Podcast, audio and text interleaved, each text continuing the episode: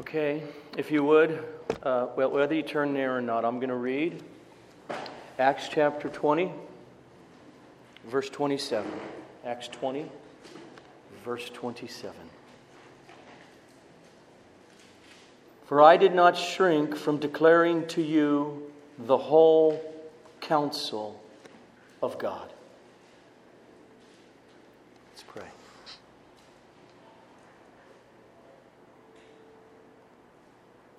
Father, I ask for the grace and the working of your Spirit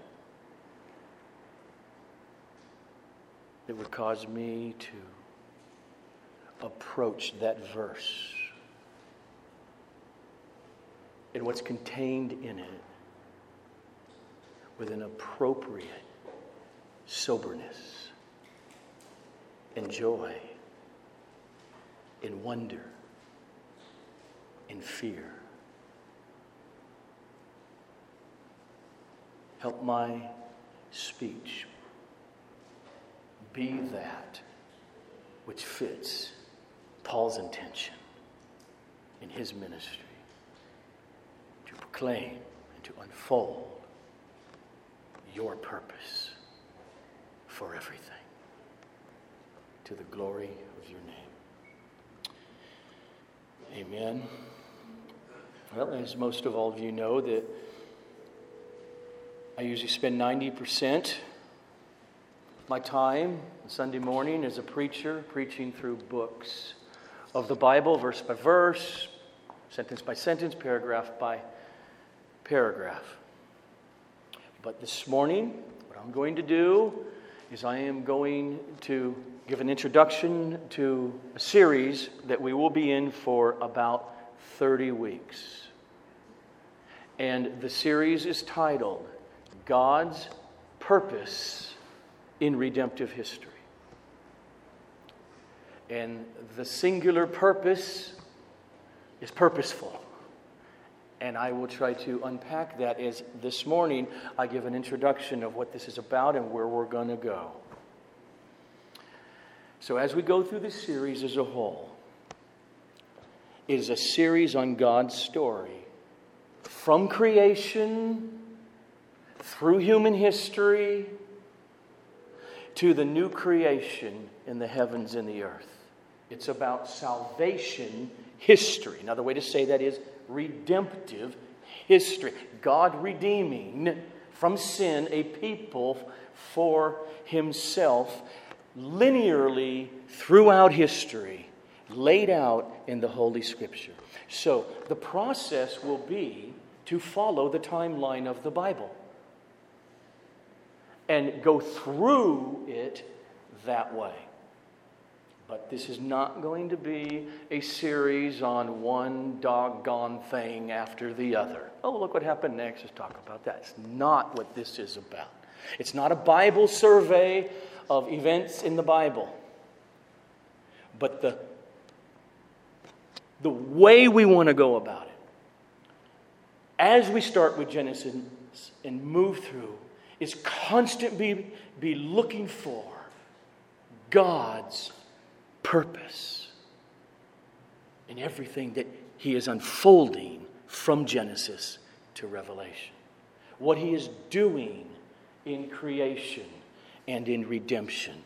And to concentrate through the flow of redemptive history laid out in Scripture on that unifying purpose that ties all of these events together. So, in short, we're going to see that this book, the Bible, the Old Testament, the New Testament, it is in all of its narratives and its storytellings and the people that show up and the happenings that happen and the interpretation it gives of itself in its teachings is at its core about God. And God's intention of creating in order to placard and extend his infinite, beautiful, holy glory through creation. That's what we're going to do. And so let me say this I'm going to say a bunch of stuff this first week, introductory. I have a goal in that. I have, I have a goal that's just bigger than just doing that. I have a prayer in that. And that is that we would love God because of it more deeply. That we would adore what we see in Scripture more fully. And that we would fear Him with a greater sense of appropriate, holy awe. That's my goal. But I have learned through the scripture and I've learned through experience that those things which I just pointed to are heart issues. They're desire issues. Love and adoration and fear, they don't just happen out of thin air. But those heart issues have a cause. Those effects of loving Him, adoring Him, and fearing Him are exactly that an effect, which means there is a cause. And that cause is getting a glimpse of the God of the Bible. Seeing how and what it is about himself that he has chosen to reveal throughout redemptive history. And that is the ground of a deeper love, a deeper adoration, and a holy fear. And therefore, my calling as, as a pastor is not just to stand up week after week and say, Love God. Or you should feel this way about God. Or, or, or fear God. But my job is to go to the cause that will bring that effect. And to say to you, week after week after week, open the book up and behold your. And so it is, week after week through this series, to open it up and say, look at the first verse of the Bible. God created the heavens and the earth. He created everything that exists that is not God. And then it is to say, don't, don't move past that. But behold this question why? Why in the world would God, who is eternally content and self sufficient, what moved him to create? such a world that we live in. It is to ask the question why would he so will to create a world where there would be sin and horrific, horrific historical happenings throughout human history all the way up until last Sunday night in Las Vegas. Why? My job is to constantly open the book and say, Behold, in the book of beginnings, how God subjected the entire creation to futility. He did it response to human sin. It is to say, in the midst of it, look at the promise. It shows up right in the third chapter of Genesis that He's going to redeem.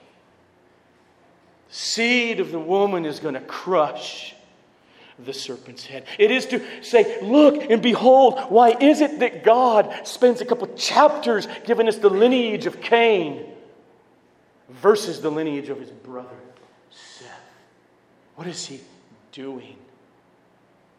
It is to behold and say, look, Noah and the ark is not a children's story. It is a horrific story of God's holy judgment in slaughtering all humanity on earth, except for eight, and an ark of salvation. is to say, look at the infinite God then electing one man, Abraham, through whom he makes a covenant and he promises to bless every family on the face of the earth through that one man. It is to say, Behold, God delivering his people from Egypt and getting the victory over Pharaoh and his armies by his own sovereign hand.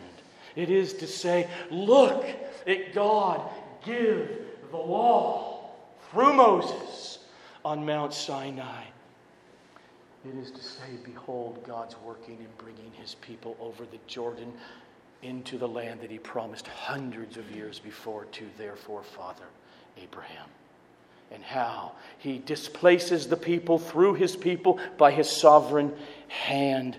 Behold, God, the sovereign one, working. It is to say, then watch God's people who have been delivered time and time again reject this God and say, No, we want our own king, not you. And behold, how God did not wipe them off the face of the earth, but in mercy gave them a king. And through the second king, David gave them a promise I'm going to send you a human king who will be of the lineage of David, and he will sit on David's throne forever and ever, abolishing ungodliness in Jacob. And then the story continues to unfold with that promise hanging there with Israel, God's people constantly turning away from him in idolatry. And God's judgment comes upon them because of it. And he splits the kingdom into two kingdoms the northern and the southern. And that goes on for 200 years until the northern kingdom, that is enough I'm going to fulfill my promise, and you're gone. And he brings the Assyrians in in 722 BC, and he eradicates the northern kingdom, and the ten tribes are lost. But he still has Judah, the southern kingdom, for another 138 years until their rebellion and sin is so filled up. Until God, who constantly would speak through them, through prophets, like Jeremiah, and they would shun his voice. And so God, by his hand, using Babylon, comes in and destroys Jerusalem and the temple and carries off the leaders and the princes away. Behold God. That's what this series Behold, after about 70 years, some of these Israelites, these Jews, matriculate back into the promised land and into Jerusalem and build a wall, a temple that's nothing like the temple of Solomon. And behold, how God still then speaks through some prophets during the time of Ezra and Nehemiah. Malachi in about the year 430, where we hear the last prophet. Put it in human perspective, right about that time, Socrates is walking around the streets, annoying the elders by speaking such things to the young people in Athens, Greece. And then 450 years, there is no more prophet. God is not speaking through prophets. During that time, Alexander the Great brings Hellenism, the Greek culture, and the Greek language throughout most of the Western world that we understand now today. And then the Romans essentially take that over. And during that period, that means the end of your Old Testament, during that period is when Judaism was actually constructed in any way that shows up in the New Testament with the synagogue system, etc., etc. So, for 450 years, God is not speaking through the prophets. Till one day, in about AD 28, a voice is heard crying in the wilderness down by the Jordan Repent. Because the kingdom that I promised a thousand years ago is right at your doorstep. And then that king showed up at the Jordan, submitted himself to baptism under John, and commenced his ministry which at its core was a conflict with the unseen demonic realm.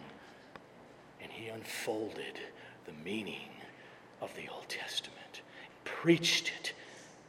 And he was the king who came and did suffer and die and was resurrected to new immortal human life, forever defeating death.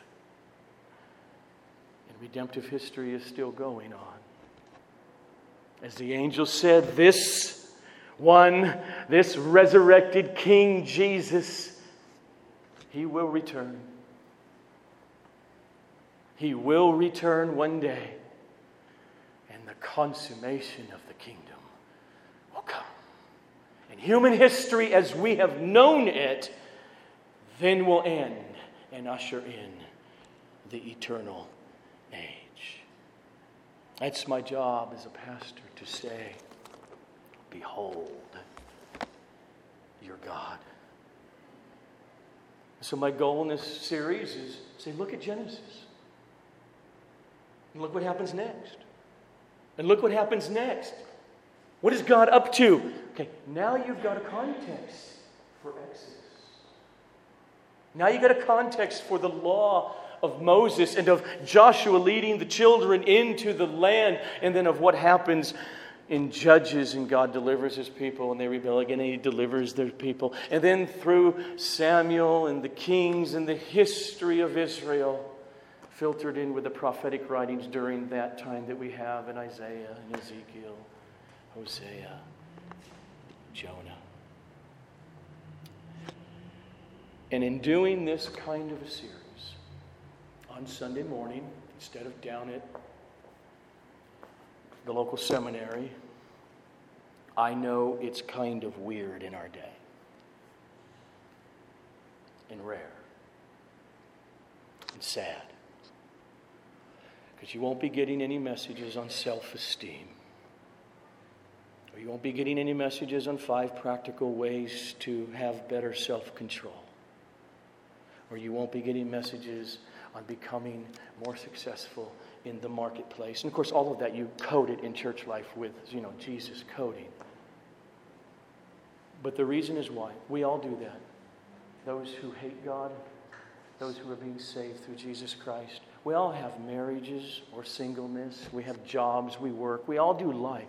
What is unique about the church is that Christianity, therefore, is it affects those things, but it is not primarily about those things. Christianity is about God. And it's about God extending His mercy to undeserving sinners. It's about the gospel. Christianity is about telling this story in the words of the Bible. They're good enough. And to do that so that the power of the Holy Spirit would cause his people to see and to wonder all the more than they would before they see. It is to have constructed in your minds and in your hearts a worldview that God gives to us and not the world. So, my ultimate goal in the series is that your hope, your faith, and your joy in the midst of life and all that it brings, good and bad, that that will grow. It'll grow deeper and it'll grow wider because you bank your hope on the God who revealed himself in Holy Scripture. That's my goal. Listen to how the Apostle Paul said this in Romans 15:4 to the church in his day. For whatever was written in the Old Testament, that's what he means. For whatever was written in former days, it was written for our instruction, so that through endurance and through the encouragement of the Old Testament scriptures, we might have hope. God's story, that is the unfolding of his redemptive acts in history, that's the fuel to the fire of our trust in Him, our faith in Him, our worship of Him, the power to overcome our, our innate sinful desires, never perfectly, but really in this life. His redemptive history, the way He has laid it out, is for the purpose of causing each and every one of you to fellowship with the Father and the Son and the Holy Spirit in a deeper, in a more profound way.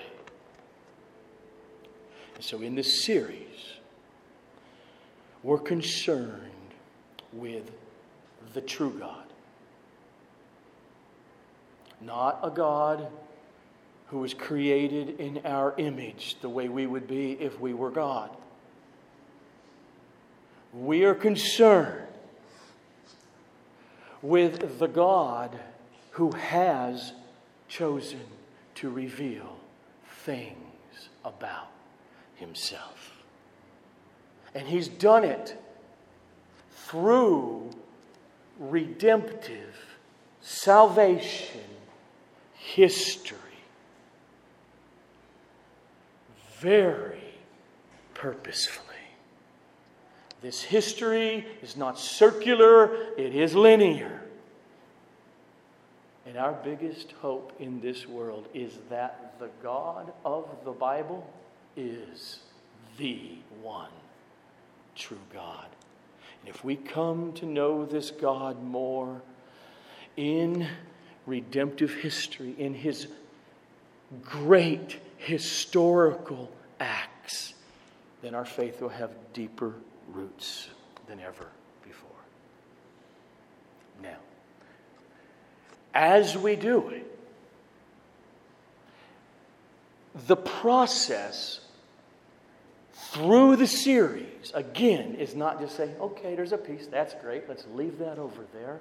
Well, look what he did over here after that.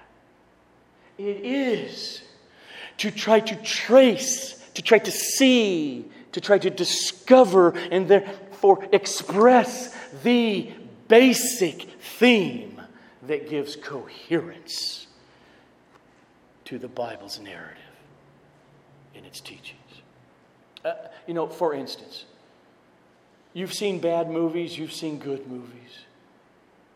A good movie means at its foundation, before it's directed, it's also well written, which means there's a theme, there is a coherence to that movie that ties all those many differing scenes together. You leave like, whoa, that was powerful. You t- turn off the sound and don't hear the music or the dialogue, and you see scene in a kitchen and then drive in a car, and they're down at the beach, they're in an airplane, someone shoots somebody, they're in a courtroom. You don't know what's happening. But a well written movie with dialogue ties all those pieces together. And there is an overarching point, period, singular point which ties all the parts and all the scenes of the screenplay of redemptive history together into one unifying whole. And that's why the Bible has a beginning and it has a large middle. And there is still yet an end that it proclaims to come. Through all that, that's what I mean by redemptive history. It's not just history, it has a purpose. And there is a reason why we're told what we are told. Without the billions of other things that we're told, because we don't need to be told them in the scripture. But what we're told is huge and vital. In other words, the Bible is God's narrative.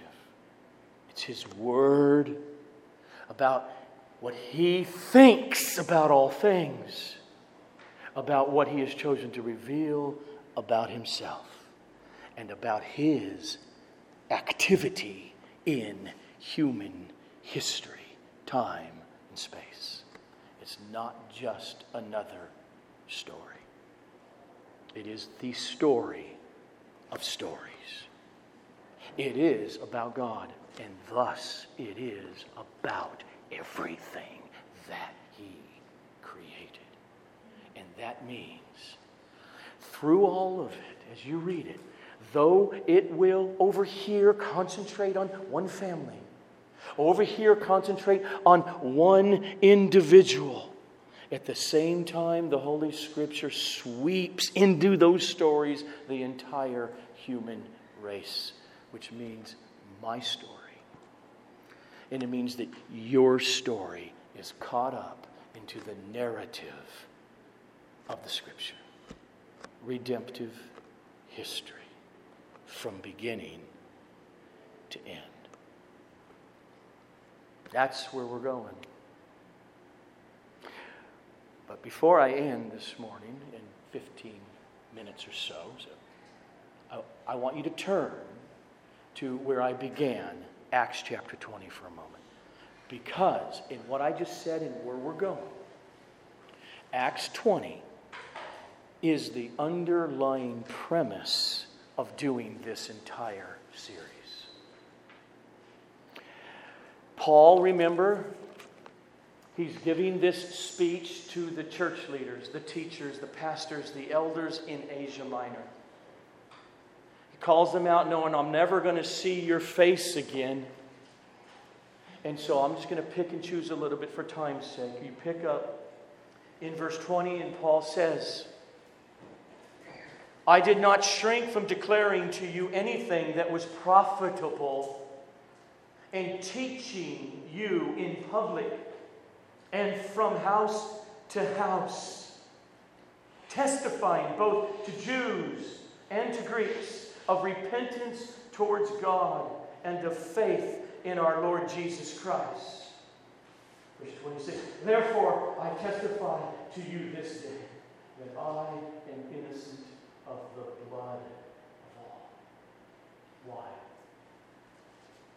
Because I, Paul, did not shrink from declaring to you the whole counsel of God. Now I know that after my departure, fierce wolves will come in among you, pastors not sparing the flock. And even from among your own selves sitting here today will arise men speaking twisted things in order to draw away the disciples after them. And therefore, therefore, church leaders, be alert remembering that for three years I did not cease, night or day, to admonish everyone with tears. Notice verse 27 again. I did not cower or shrink back from declaring to you the whole counsel of God. Now, that word translated counsel there, it's the Greek word boule. I declared the, the entirety, the, the whole boule, purpose, counsel, which is God's. In the context of that, he said in verse 20, I preached everything. I didn't hold anything back that would be helpful or profitable to you. Verse 24, he said, I was testifying to the gospel of grace. In verse 31, therefore be alert, remembering that for three years I did not cease night or day to admonish every one of you with tears. And so Paul summarizes all of that with this term the whole counsel of God. In other words, Paul taught the entire message, the message, the purpose. Remember how he said it in Ephesians? The mystery, which was hidden. It's written, but there's a way it's hidden until Christ came. And then I. He says he did this day and night for three straight years, remember, in Ephesus, center of Asia Minor, where the people would come, and unfolded the whole boule of God. That word boule means, when it's God's, it means God's will to pursue a certain goal. Step by step. Many steps, one boule goal. It's not the whole counsels or purposes of God here, it is the whole purpose or counsel of God. The unifying purpose that ties the myriad of other sub purposes together. It's like a massive 300, no, that would be too high, uh, 50 foot high mosaic of tile. And if you stand right in front of it, you see there's thousands of pieces of tile at different shapes with different colors on them. Some are really ugly. Others, that's a beautiful color. And all you see is each tile. Many times in our own life, that's all we see right now is the tile that I'm experiencing. But in redemptive history, and as he unfolded in Scripture, what's happening are, are myriad tiles that mean nothing if you're too close. But all of them together make one ultimate boule purpose.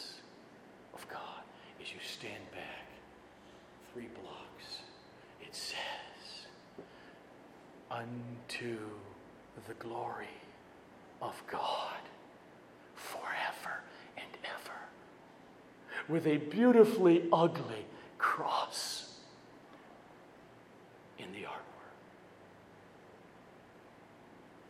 That's what he's doing. That wouldn't happen if there were no fall. It wouldn't happen if there were no sin.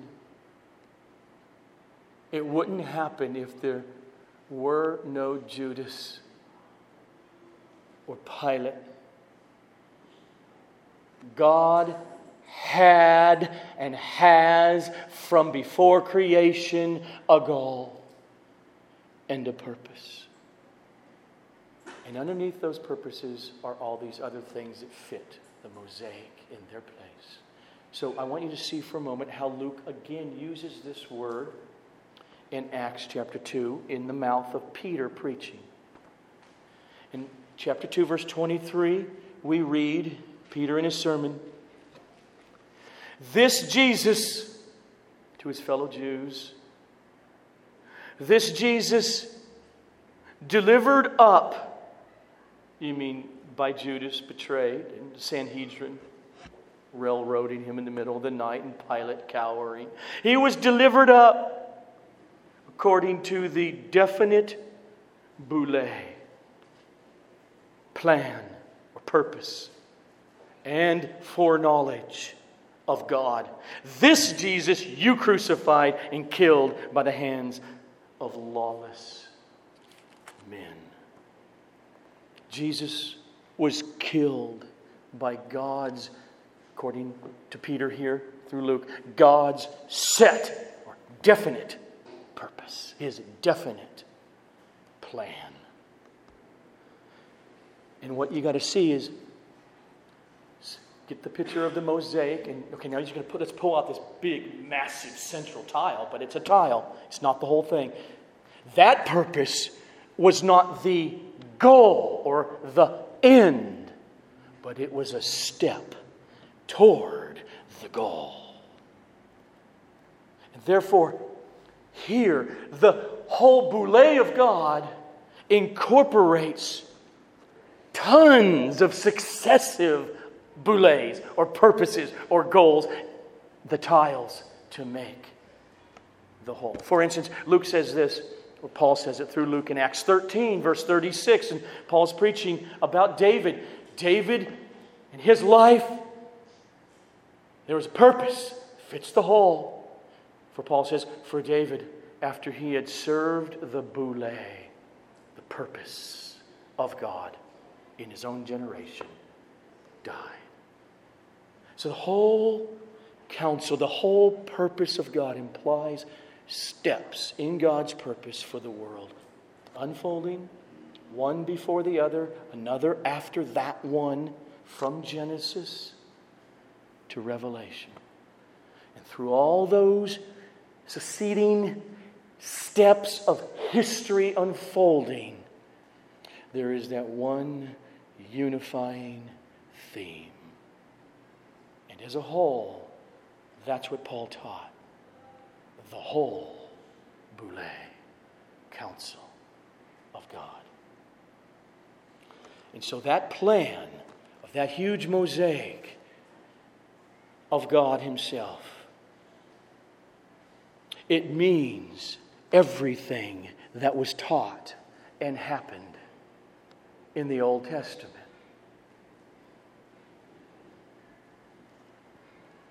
The New Testament does not replace the Old Testament.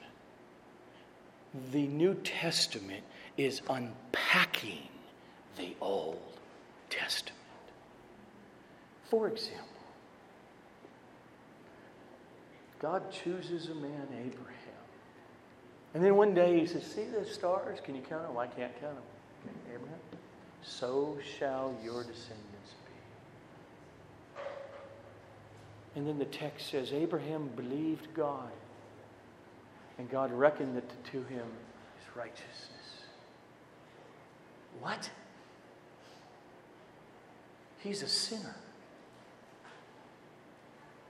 To be declared righteous by God, you're also forgiven of your sins. How can you forgive his sins? The New Testament lets you know clearly how. Because Jesus, though long after temporally, historically than Abraham, was always as the lamb slain before the foundation of the world. So, see, this is what Paul thinks when he's in Romans 3, when he gets to the core of the cross, where God's wrath is poured out on his eternal Son in his humanity, putting Jesus forth as a bloody propitiation he said this was so that God would be just while he justifies sinners. Because that's a God. So, so you look back, it says, because of the sins he just passed over. Like David stealing another man's wife and fearing, and then has him killed. And God speaks to David through the prophet Nathan. David is convicted against you. You only have.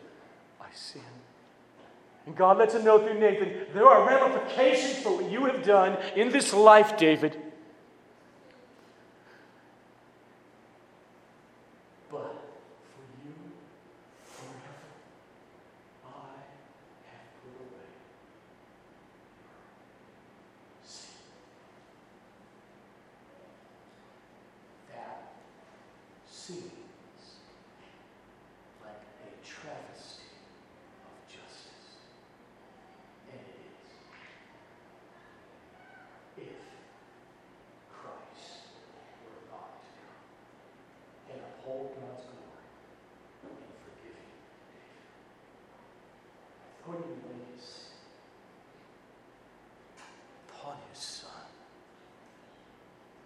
True human being who is also the eternal God.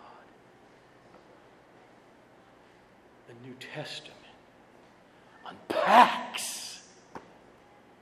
Leo, that's just an example. And therefore, in this series, we're not going to be approaching it like a systematic theology, categorically. Okay, here's a category. Let's deal with the category of God. And then deal with the Father, and then deal with the Son, Christology, and deal with the Spirit and pneumatology. And then we'll deal with the doctrine of Scripture and the doctrine of soteriology, meaning salvation, or the doctrine of the church, the doctrine of last things. No, but the approach will be according to the Bible's own timeline the way God unfolds it through history. So,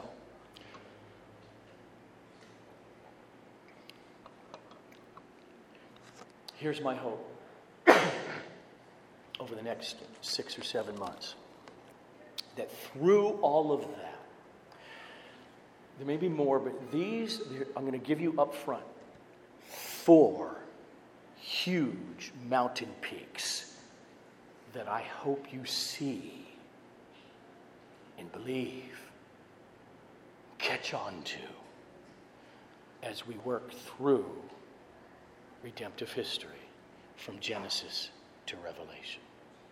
The First is this that you will see that God is radically, utterly, purely, and thus holy because of God centered. And that you will see that that reality is in no way sinful nor selfish for God to always be passionate for his own glory, but that you will see that that reality and that truth is the very foundation from which God can work for our good forever. See, God's glory, another way to say that is the essence of God and his eternal being, who the self existent one is. That's, that's, his, that's his glory.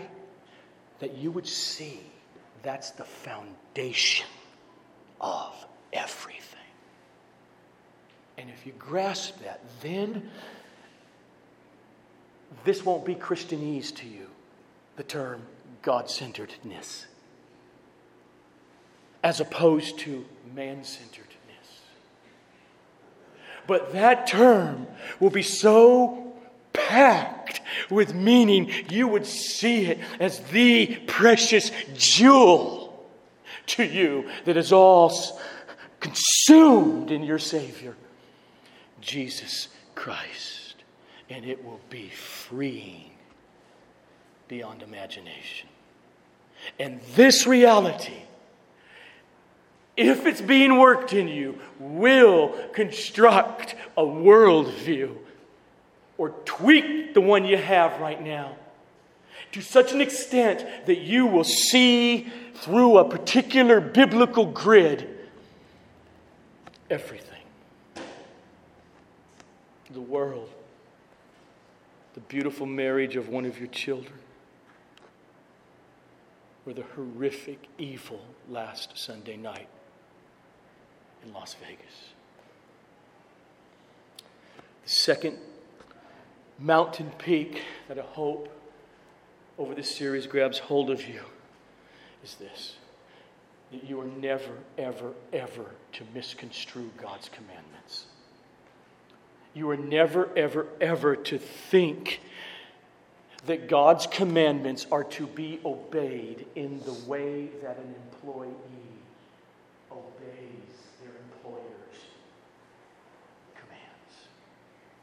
They are never to be, I guess, like my employer, you need help, I'm help, and I do what you tell me to do, and at the end of the day, or the week, or the month, or of this life, therefore, you owe me a paycheck that I earned.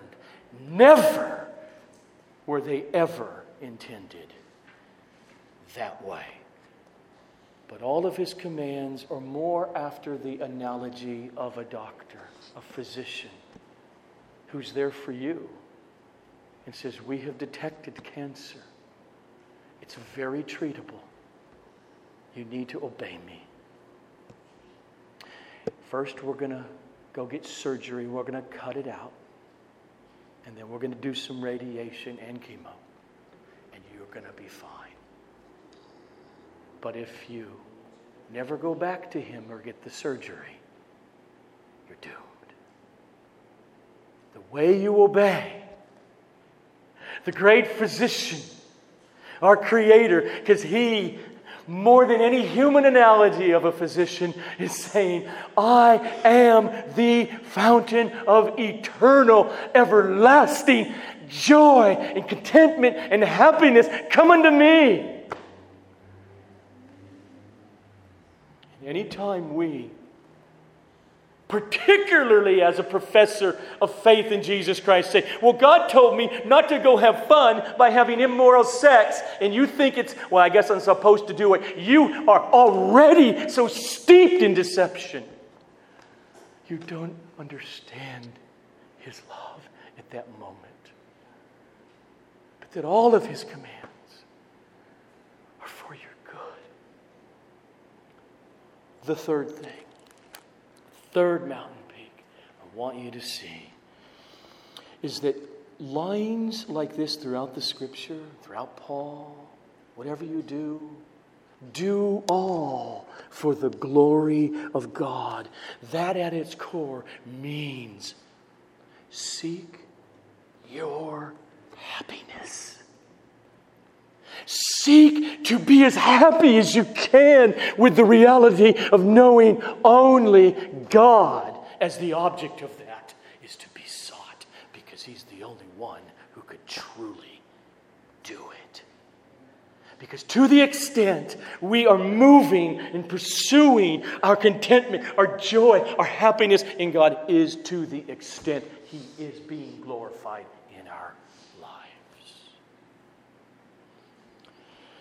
being satisfied in God is not optional in the Christian life, it is the pursuit. It's not an add on to what it is to be a Christian. It's at the essence of what it is to be a Christian. To obey God's command, delight yourself in the Lord. So, my goal in this series is that while we're following the timeline of Scripture, we will see and we'll feel with the psalmist that the steadfast love of the Lord is better than life.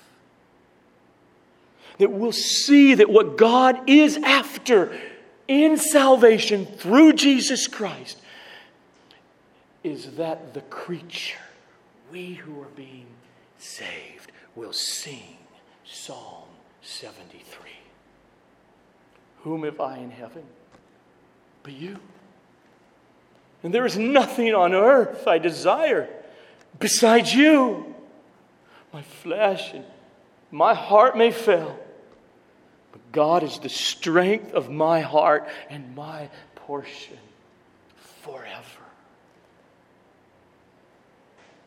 And fourth and finally, through this journey of redemptive history, I hope that mountain peak and that lesson in redemptive history will hit home and teach you, particularly in our day, 21st century American evangelicalism, that saving faith is not merely a person making a confession about some historical facts of Jesus dying for sins, being resurrected from the dead, ascending to heaven, and coming back.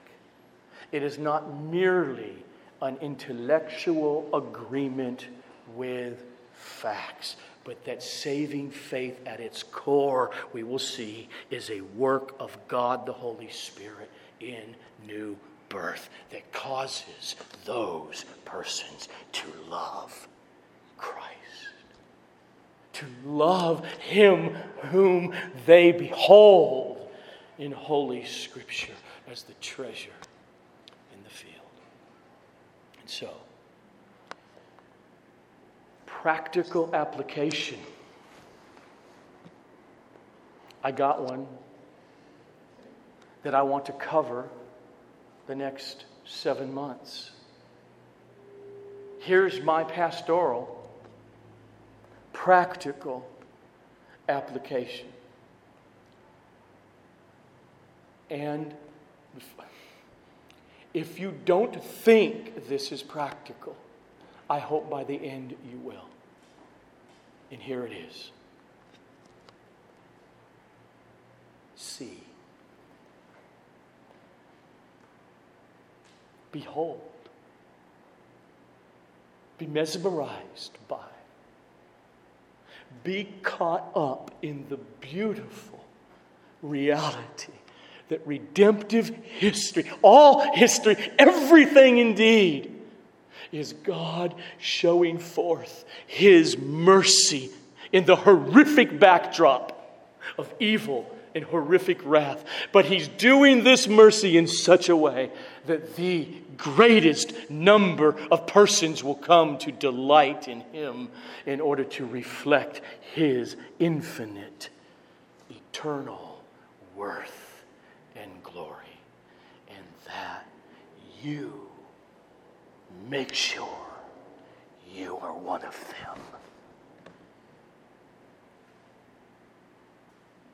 I end with Paul. For from him and through him and back to him are all things. To him be the glory forever. Amen. Father, thank you for such a glorious, wonderful salvation. And for those of us, unlike Abraham, unlike David, unlike Abel, we're on this side in our mortality of the cross. To live as mortals knowing this good news, which was proclaimed, predicted, waited for, and he has come. Oh, may we love him ever so much more. Oh, may we pursue you, Holy Father,